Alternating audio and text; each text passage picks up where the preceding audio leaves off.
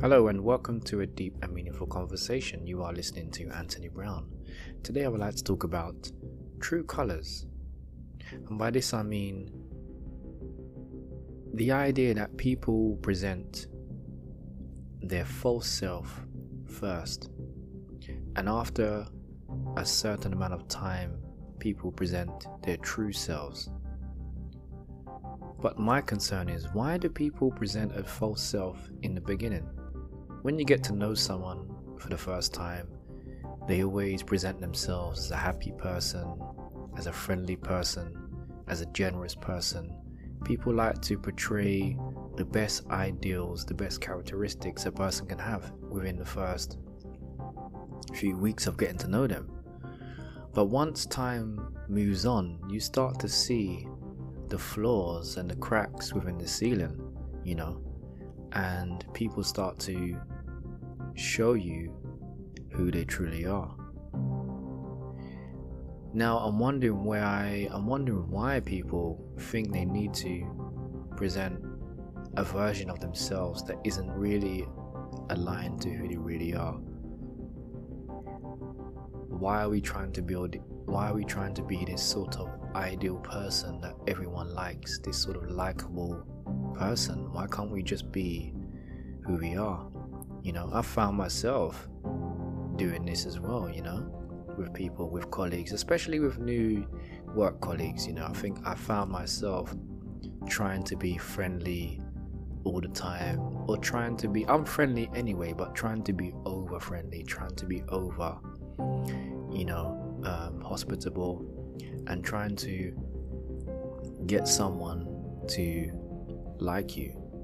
When I realize you don't really need to do that. You just need to just be still and express who you are within the moment. And if that means being friendly, then let that be the case, but don't overdo it. You know, and I find that a lot of the times it's a case of overdoing things in the first instance of getting to know someone, in that first impression mode some people are in the mindset of I must show this person that I am the ideal person to be around. Why? Maybe if you step back a little bit and just show them your true colors from the beginning, they might look at you and think, okay, if that person has no fear to show me who they are from the beginning, that means I can trust them. That means that when they're truly happy, they're expressing their true self, and when they're sad, you know, they're also being who they are. They don't need to pretend around me. So that person is someone I should try and be around. They're not trying to impress. And that's the thing. Is trying to remove ourselves from the pressure of impressing and showing others the kind of self that we think they want to see. And I'm wondering if this idea of an ideal person comes from early childhood. I mean, in primary school, you're always told to well, I was told, if you haven't got anything good to say, don't say it at all. Don't say it at all. See, with this kind of mindset, it suppresses anybody's opinion if it's a negative opinion. If somebody has something to say which is expressed in the form of anger, depression, anxiety, or any other so called undesirable emotion, it could be considered as a wrongdoing because it's not an emotion or an expression that is perceived by teachers in the first instance in primary school, from my experience, as a likable, as a nice thing to express. You see, so from the start, I was told not to express things that are not nice. So this is where the this is where the only express the false self, the ideal person starts from. It starts from primary school. And that's where it started with me. It started in primary school when I was told not to say anything unless it's nice. And I'm not saying I always listen to that, but I'm showing you that's an example of a, a potential root cause of this this need to present a kind of ideal self to people, you know, which is imposed upon us from the early childhood stages. Whereas nobody encourages you from an early age, who I would say the majority of people around you, the majority of adults, don't encourage you to be yourself. I was never ever told in primary school or secondary school to be myself. It was only when I left secondary school I was told, yeah, don't be afraid to show your true colors.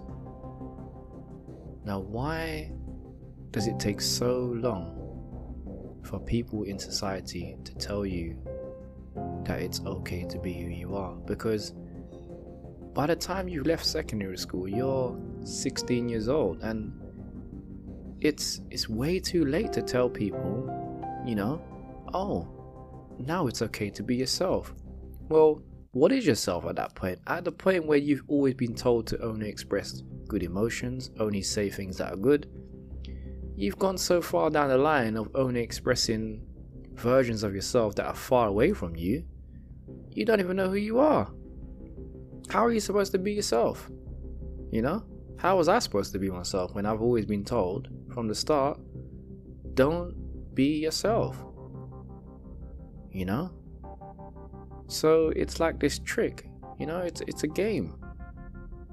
You've been taught one way and then told to suddenly let let go of all of those teachings and just just be.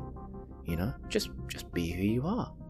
Don't worry about what people think. Well, why didn't you tell me that in primary school? And why didn't you encourage that? You know, when people attempted to bully you in school, why wasn't they told that no, don't try to suppress somebody else's true self. Let them be who they are, and you express who you are. That's not told. You know that isn't in that isn't um, that isn't taught to children. You know, teachers don't teach children to accept others for who they are. You know, yes, they campaign against bullying, but their campaign is normally just stop doing it. Stop doing stop bullying others. They don't go into the roots they don't go into the effects from what i've observed as to how their actions are impacting others and why they should try to remain true to who they are and if there was an emphasis in that from the beginning I think people would succeed a lot more in school if they were told it's okay to just be and express their true self. All emotions are valid. If that was taught from the beginning, even if there was a class entitled, it might sound far fetched, True Colors, and this class was to teach you all all the ways to express yourself well, not teach. Yeah, all the way. No, no, no. Don't teach you all the ways to express yourself. Teach you that it's okay to be yourself. So it's a it's a kind of it's a class that says, you know what? You as you are, you're okay. There's no need to put on another layer to be accepted by others. And if this did, if this was taught to young children, I do think that that would make a difference in society because you would see that young children would stop trying to become a bigger person than others. They would stop trying to become this sort of overlord, you know. and be the person who has the most strength because they think that that's the only way they can push through to be themselves. Whereas if it was more of a toning down instead of a rising up, then the toning down would allow you to remove the grey areas, you know, remove the mist within you, and just allow the true self to rise, allow the true colors to to shine and rise to the surface naturally. That's I, I think that could be a good idea. You know, I think that that actually could be implemented, you know, in schools. But that's just an idea. The main focus of what I'm trying to express in this podcast is that there is no need to resent.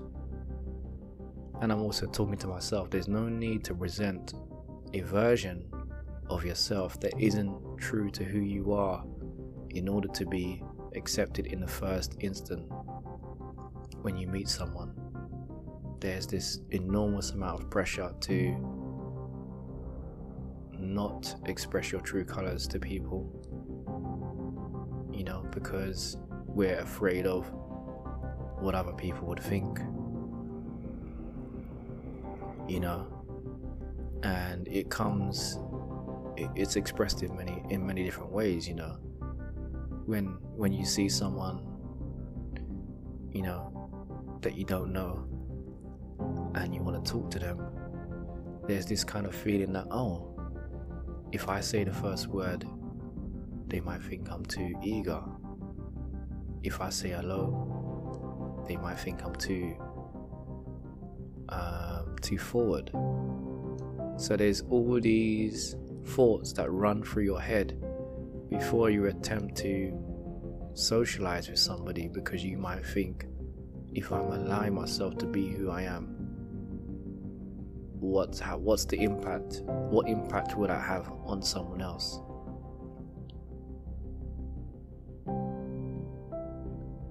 Whereas there, there, there doesn't need to be an overemphasis on the concerns of what others think in the light of trying to be yourself.